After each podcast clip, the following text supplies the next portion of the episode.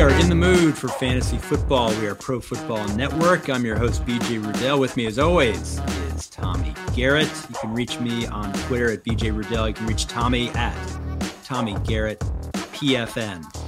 First uh, player we're going to talk about, uh, we're going to go through some waiver uh, recommendations. These are guys who are uh, more or less underrepresented in leagues. They're they're on waivers in a little too many leagues, and we think they should be picked up based on their value. Or maybe we don't. Tommy might disagree with me, but these are some of the ones I care about. Let's see if Tommy does too. Teddy Bridgewater, Tommy. Is he for real with Jerry Jeudy back? Uh, is this uh, someone we could rely on as a top sixteen quarterback going forward? I mean, top sixteen, sure, but is top sixteen winning you a week? Um, like it, for me, Teddy Bridgewater, like he's solid, like he's reliable, but it's I, I want upside if I'm going and trying to get a quarterback off the waiver wire. Like I'm looking for someone who's going to give me, you know, top twelve, top ten production. It was nice what he did last week. He ended up like I think it's like the Q B six overall, but that was the first time he's finished as a Q B one since week two.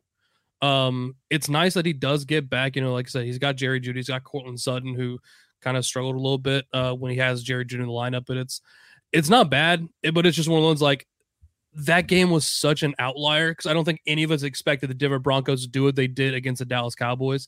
Uh, he gets the Eagles this week. The Eagles are a tougher uh, pass defense than more people give them credit for. Like the one good thing they do week in and week out is their pass defense. Um, I think he's he's viable, like as a streamer. It's just like I said, if he's a safe play, and it's just I don't know if you just want to have a safe play in your lineup rather than kind of going for a little bit more upside. Love it.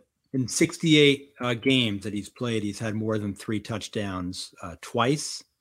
Um, so when you're th- thinking about those big games, and he's generally a guy who's going to average about you know two twenty-five yards a game, maybe two fifty. So yeah. If you look at it in the, in those terms.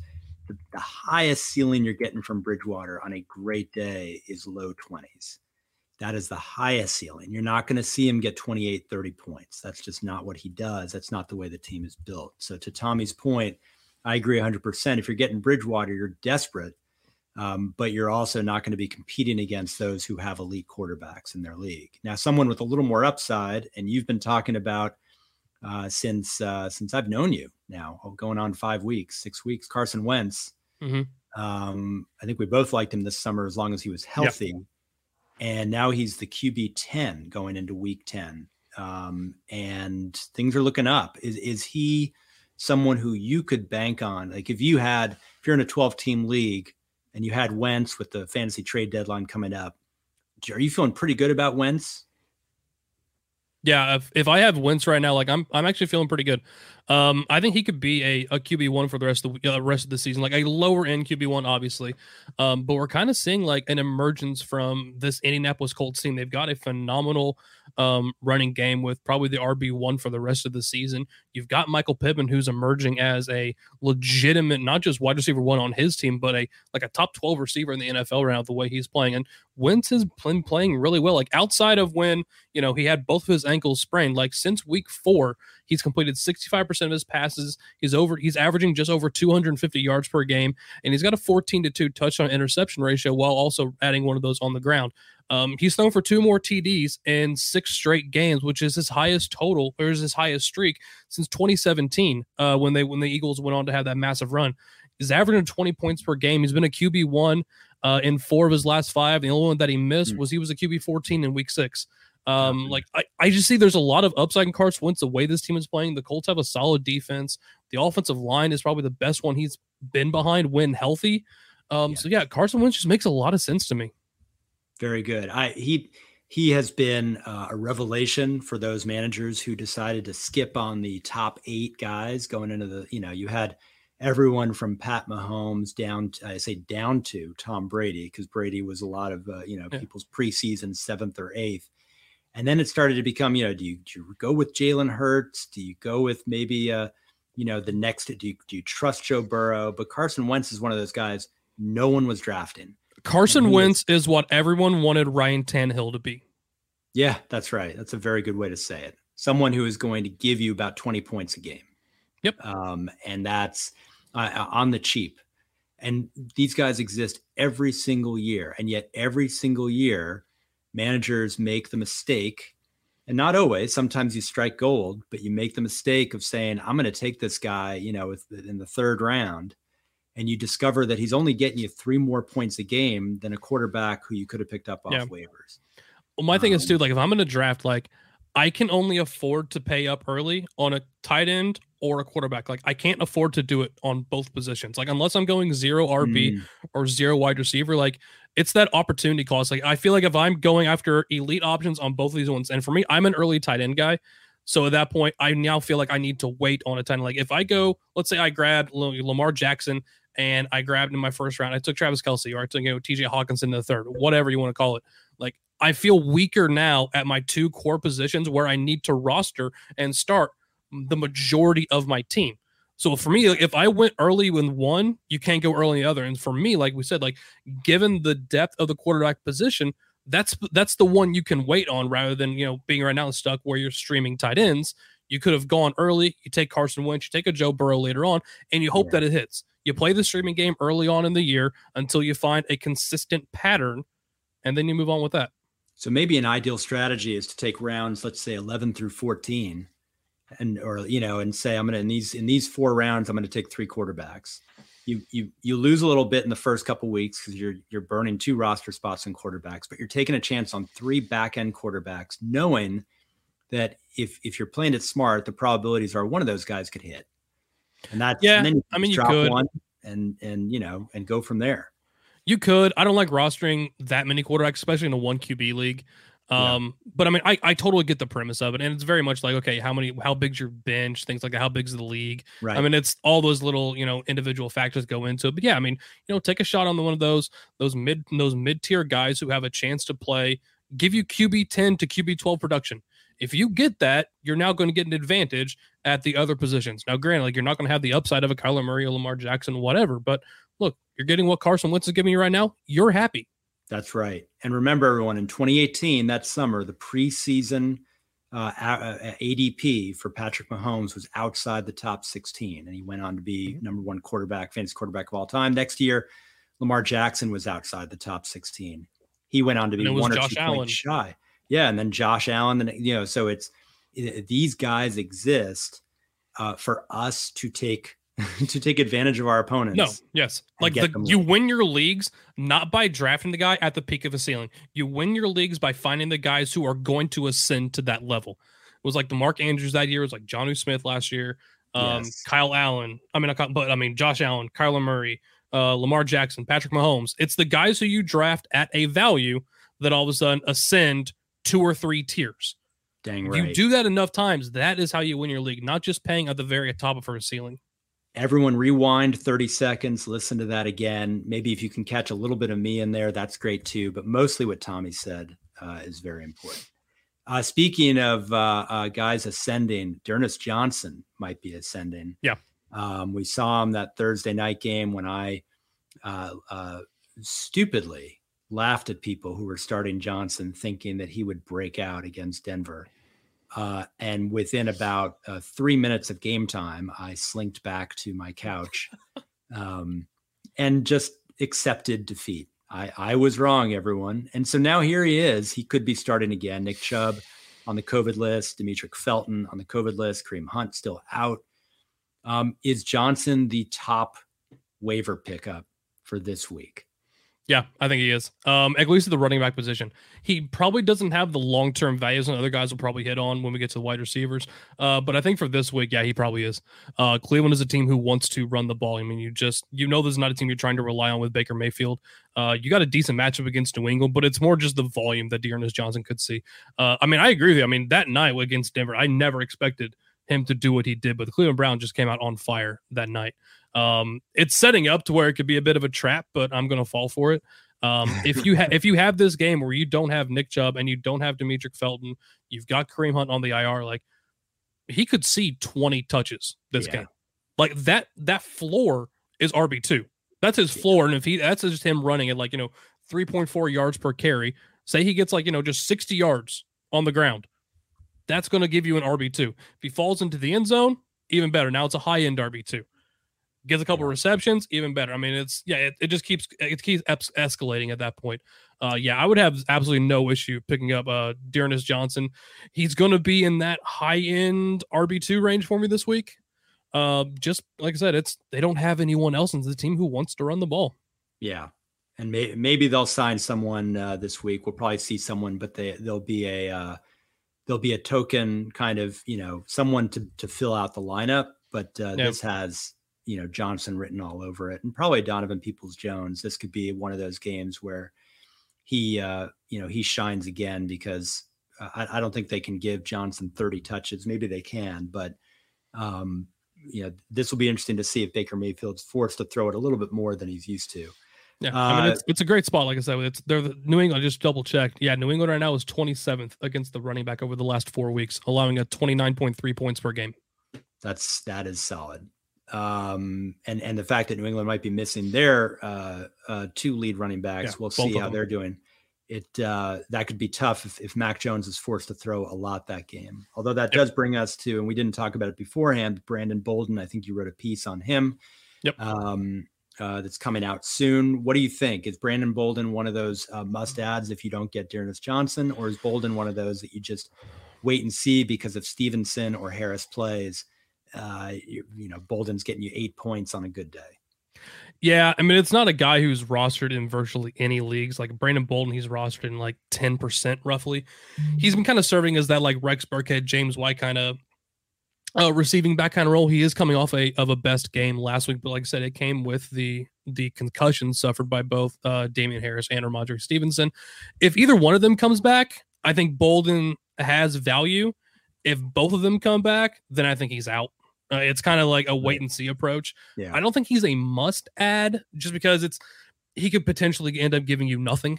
Um, yeah. And so it all kind of comes down to your on how much, how many uh, bench spots you have, what your depth on your roster is.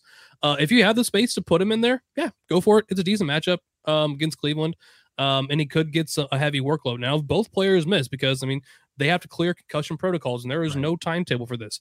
They don't really have anyone else outside of J J Taylor. At that point, all of a sudden, Brandon Bolden becomes a smash home run.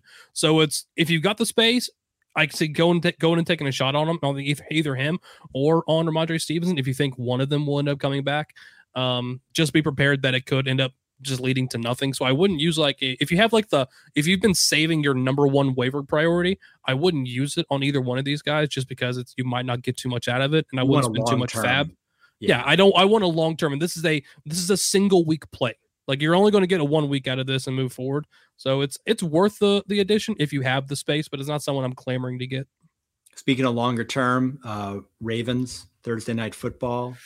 Um, I imagine Devontae Freeman, Le'Veon Bell, uh, and or Latavius Murray, if he's cleared, although that looks doubtful at this point. Yeah, um, will do fairly well against Miami.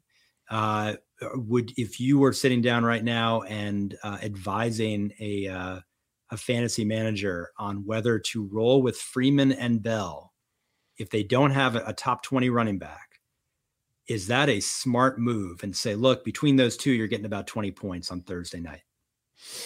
Uh, you're probably not far off because uh, you're pretty much covering the entire backfield the way it is right now, assuming that Tyson Williams is going to be a healthy scratch, because I can't figure out what the heck is going on there. He goes from being the you know the most the more electric player on that team, the more high the highest efficiency player, to all of a sudden now we're not even using when he's healthy.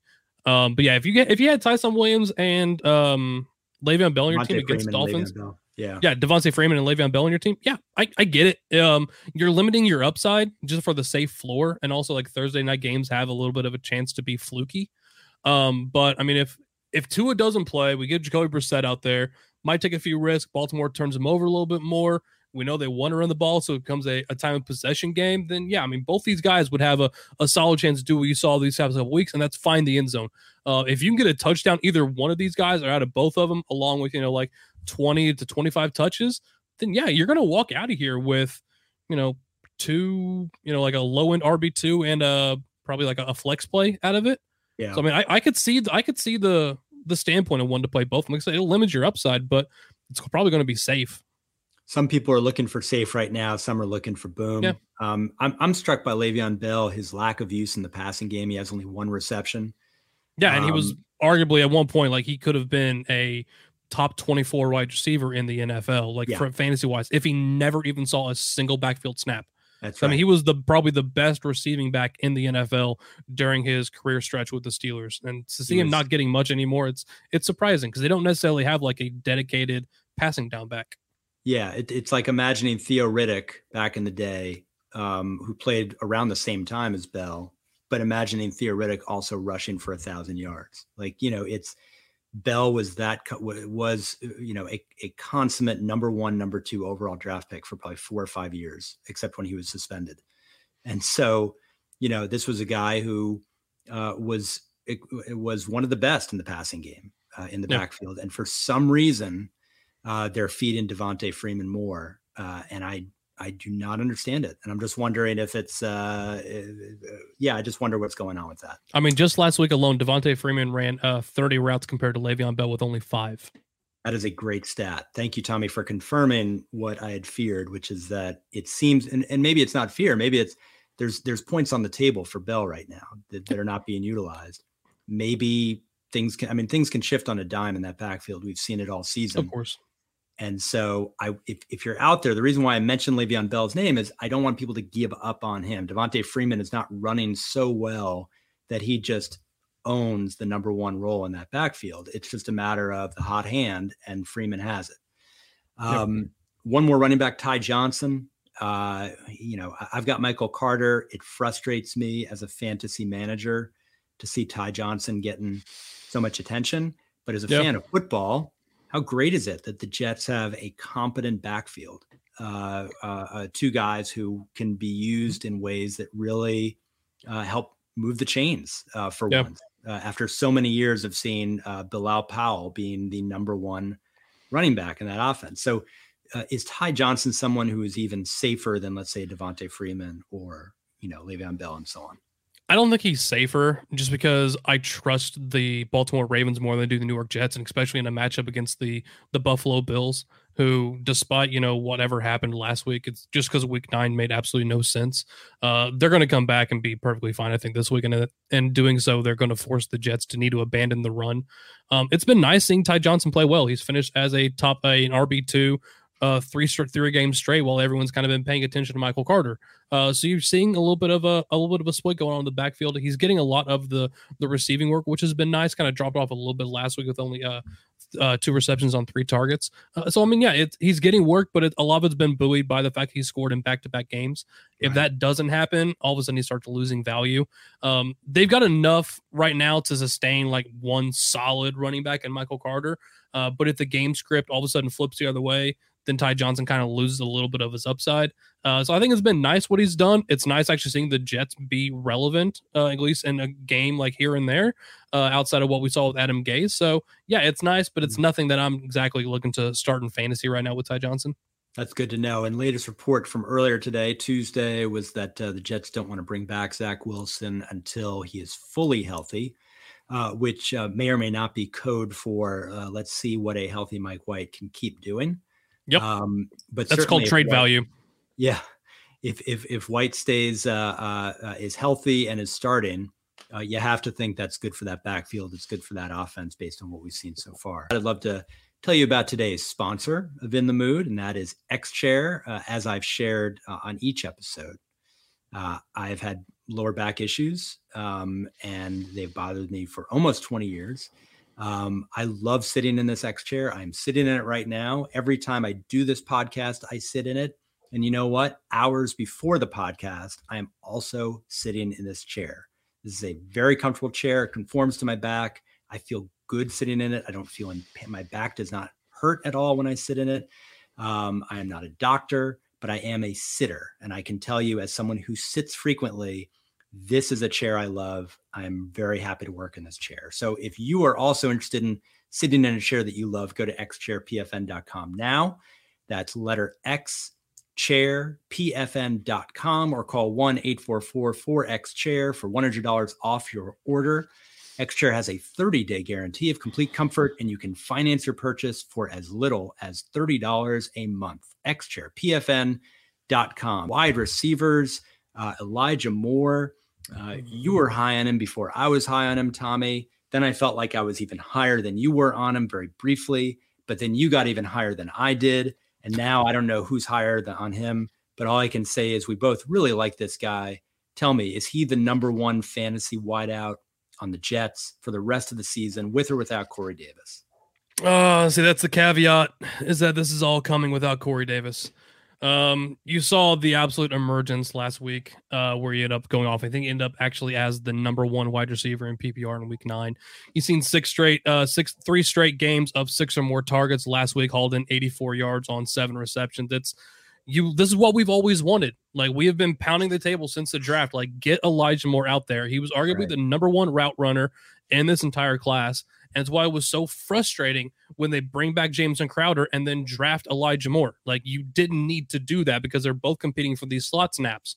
Um, so it's it's nice seeing this. Now, if, if Corey Davis comes back, I don't think, after seeing what they're getting out of him right now, you can justify putting uh, Jameson Crowder back over top of Elijah Moore and relegating him back to only seeing, you know, two or so targets per game. Um, I don't think you can do that anymore. He gets Buffalo this week, and then they have Miami, then Houston.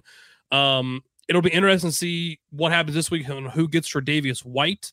Uh, if Corey Davis is back, I would assume he's going to be going over towards him, and that'll uh, free up Elijah Moore to potentially have another good game. He's going to be a high-volume target kind of player. Um, he gets separation so easily. Uh, so, I mean, yeah, I love Elijah Moore. He's going to be in that that flex play, that low-end wide receiver three to higher wide receiver four. It's because the wide receiver is so deep, so it's, it takes a lot for someone to really differentiate themselves and move up into another tier. Uh, but if you're looking for a guy who could potentially get targets in games where they're probably going to be in negative game scripts the majority of the time, Elijah Moore checks every box. And with Mike White playing the way that he is, it's kind of hard to look away from him. Yeah, uh, I love that call. Corey Davis is is is kind of uh, – one of those frustrating guys when he was with Tennessee, where he would come up big and then A J Brown would come up big and then Davis would come yep. up big. And you just never knew what you were going to get. I thought the Jets made a mistake uh, signing him. I understood why they signed him. Uh, they needed a, mm-hmm. a, you know, a marquee receiver, and he was the best one they could probably get, or the one they could most afford. Uh, but Corey probably Davis, more option number two, probably more option number two and, and kind of a reclamation project, former number five overall pick. You know, maybe we can see the best of Davis in New York. I don't know when the Jets have ever had the best of anyone, except maybe Ryan Fitzpatrick back when he was quarterbacking and throwing to Brandon Marshall and Eric Decker. Uh, but it's, it is unusual to see that in a Jets uniform. Uh, and Elijah Moore, if you're in Dynasty, you have to feel excited about what Moore can bring to the table if the Absolutely. quarterback position stabilizes. Um And so uh, we'll move on from Moore. We're both very excited about him. And if you listen to this podcast weeks ago, you would have known this. I, I just want to make this point. We do not talk about, we don't sit there and say, oh, so-and-so got twenty-eight points. Well, I guess it's time to, to invest in Elijah Moore. You know, I guess it's, I guess uh, now we can buy it, buy into Michael Carter. Uh, you know, mm-hmm. no, we're, we're tracking the trends that suggest that this kind of stuff will happen. I yeah. want to be very clear. Pat Freiermuth, Pat Freiermuth. Tommy and yeah. I, for two weeks on this podcast, go back, listen to the tape. But Freiermuth has been outstanding. There is mm-hmm. a process that Tommy and I use, that the whole fantasy team at Pro Football Network use, where we're not just sitting there saying, yeah, well, this guy, you know, got ten points, so keep the good times going. No, it's Freiermuth had an opening. Ben Roethlisberger can't throw downfield. He's got two or three options. He can yep. dump it off to Najee Harris. He can throw it to Deontay Johnson, or he can give it to Freiermuth. Those are his options at this stage of his thirty-nine-year-old arm career. So I just, I don't get this impassioned very often, Tommy. You see it sometimes at our staff meetings where I'm yelling mm-hmm. at everybody. But on this podcast, I want to make it clear. What Tommy and I are trying to do here is we're trying to predict the future when the predictions now don't seem like they make a lot of sense. You got to trust us. There's a process for this. Um, so I'm not going to talk about Freiermuth. Yeah, we'll talk about Freiermuth at the end. Not that we yes. haven't already. I want to ask you about Michael Gallup. Michael Gallup. Mm-hmm. What is his role if he comes back? Some some fantasy managers out there, I'm not going to name names because I don't know everyone who has Michael Gallup right now. But Gallup is someone that everyone's going, oh, okay, I'm, we'll just wait. When he comes back, he's going to be a W R three. I don't know how he's a W R three in this offense. I don't know why people are holding him. What it tell? Give me a reason why Gallup is going to do decently when he returns. Because of Dak Prescott. I mean, it's because of how good Dak Prescott and this offense can be. Um, with when you've got Michael Carter, you know he could be like even the wide receiver three on this team can be productive. Uh, if we look back over the last couple seasons, I mean, he was a wide receiver twenty-two and the wide receiver thirty-eight. And even last year, that was with, you know, Dak Prescott, you know, only playing like four and a half, five games roughly. Yeah. Um, it comes down to volume, but at the same time, it's like Cedric Wilson's done a pretty darn good job filling in for him. Um, so it's not like they don't have other options. Um, plus you've got Dalton Schultz, who's playing really well at tight end. So there's that, that upside play of Michael Gallup. But I mean, if you've been holding on to him since week one, I mean, more power to you, because you've been done, you've done a great job of, of managing your rosters. Um, he's projected like he's probably going to play this week. Um, so it'd be good to see what you're going to get out of them. Go, and this is a great matchup going up against Atlanta. Atlanta struggles against the passing game. Like we expect, like Dak Prescott, he's a, a top three play. CeeDee Lamb, he's a wide receiver one this week. Amari Cooper is going to be that mid-range to upper-end wide receiver two. Gallup is probably going to come in in that wide receiver four range if he is active. Um, but it's there. That's there's that boomer bust upside of him. Like he's going to give you games where he can give you, you know, one hundred yards on three catches and a touchdown, but there's going to be those games where he sees like six targets. Him and Dak aren't connecting because they're a deeper a dot, uh, deeper depth of target style of pass. And if they're just missing by a yard, you end up walking away with nothing. So it's he's a very much like I said, he's a boomer bust player. If it connects, it's great. But it's it's that whole thing. It's that weekly ability to trust him. It's hard to do, and especially for someone who, like I said, hasn't played since week one. I wonder how much the Cowboys were working the phones before the trade deadline to try to uh, trade I was Gallup, really surprised. He was the guy Gallup. who I thought was going to get traded. Yeah. It seemed like there would have been a, uh, you know, maybe they didn't want to send him to a contender, but he could also be a foundational piece for an up and coming team. Yep. Um, like Houston w- would love to have a guy like Gallup to help, help uh, basically give whoever is going to be the quarterback of the future there, whether it's Taylor or Davis Mills or someone else we don't know yet. Um, two very good receivers to throw to, uh, which, which they could, but Houston's not a buyer. Like they're a seller right now. And right. so I don't think they want to give up draft picks on a team that's trying to rebuild. Like what's yeah, more important? Is it the draft picks or is it the, or is it Michael Gallup? Like you can look at like the, like the L A Rams. Like, do you have a scouting department that you trust as much as like the Los Angeles Rams do, where they say, screw the draft picks. We just want veterans. Like, do you right. trust your scouting department or would you rather just get Michael Gallup? I mean, that's I think, the question they have to ask. Right. And the question is, I think, I think some teams could have gotten Gallup pretty cheap uh, given. I agree. And, and, and, you know, that's where I feel like a very good number three in an offense, you never really understand their value till they go somewhere else and become a number one or a number two. Mm-hmm. And that's where you can get them on the cheap. Um, but uh, anyway, uh, tight ends, let's wrap up with that. Dan Arnold, he just keeps getting it done. Yeah. Uh, you know, I, I traded for uh, uh, Laviska Shenault uh, like seven weeks ago. And I feel I'm sorry. So uh, yeah, it just, it, I, I haven't slept as well since then. Um, but you know, this is a team that has Marvin Jones, Uh, Jamal Agnew is somehow doing well, and yet still Dan Arnold persists. And I don't understand how or why. This is one of those mm-hmm. cases where process gets thrown out the window. Can you help explain the magic of Dan Arnold? Is he is he a, a legitimate back-end T E one, or is this just he's had some games and things will change? It's weird. It's like we talk about how, like, you know, tight end – it doesn't have like a ton of elite depth, but we're now starting to get like that tight end eight to tight end like thirteen. We're starting to get a lot of guys that are starting to pop into that kind of range. And that's kind of where Dan Arnold is starting to fall into, given the the amount of targets that he's getting. I think that's the biggest thing. And look, Trevor Lawrence is having no, he's fairly willing right now to just dump the ball off.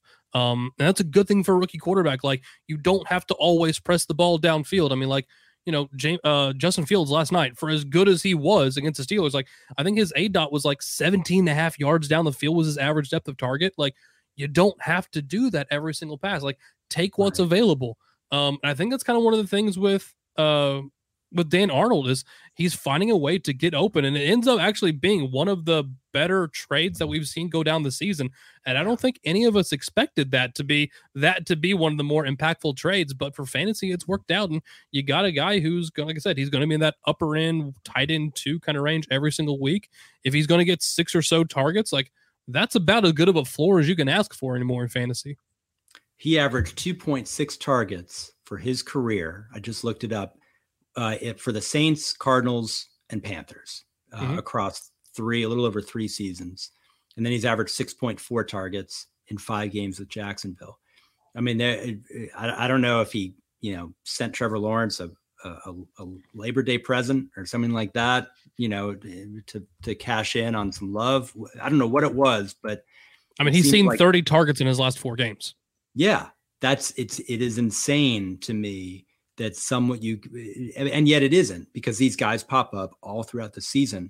Mm-hmm. What what makes it troubling for us fantasy analysts, and I'll speak for myself, is what's the Dan Arnold of next week going to do? And I can't yeah. figure it out because it, because every time he does well, it means Marvin Jones and Cheneau, you know, aren't doing well.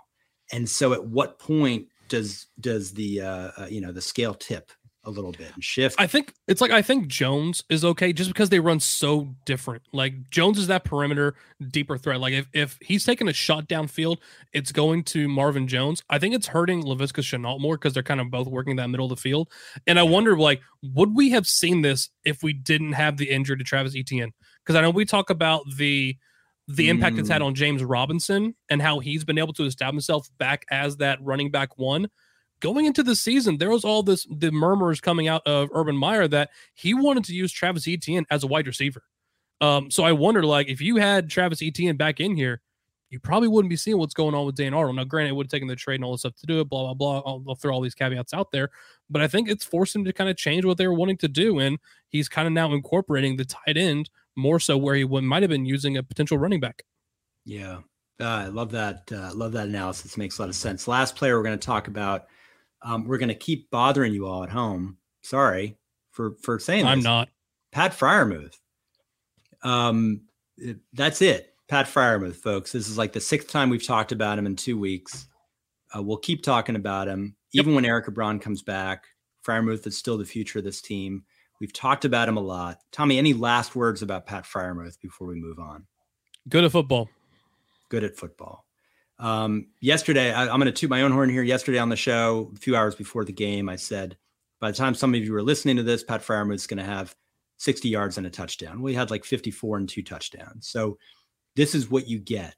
And what kills me is that I have Mark Andrews. I'm good with Mark Andrews. I'm not, I'm not in the market for a tight end, but I didn't follow my own advice. I'm sitting here going, everyone should pick up Pat Freiermuth except me, because I'm good. I got Mark Andrews. Well, you know what? If I'd picked up Pat Freiermuth, I would have been a much happier person today and last week.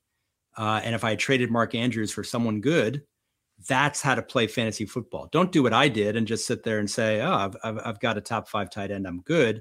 Cash out on the top five, top five tight end. Do whatever Tommy and I tell you. Pick up Pat Freiermuth, and then you're happy. Now you win-win.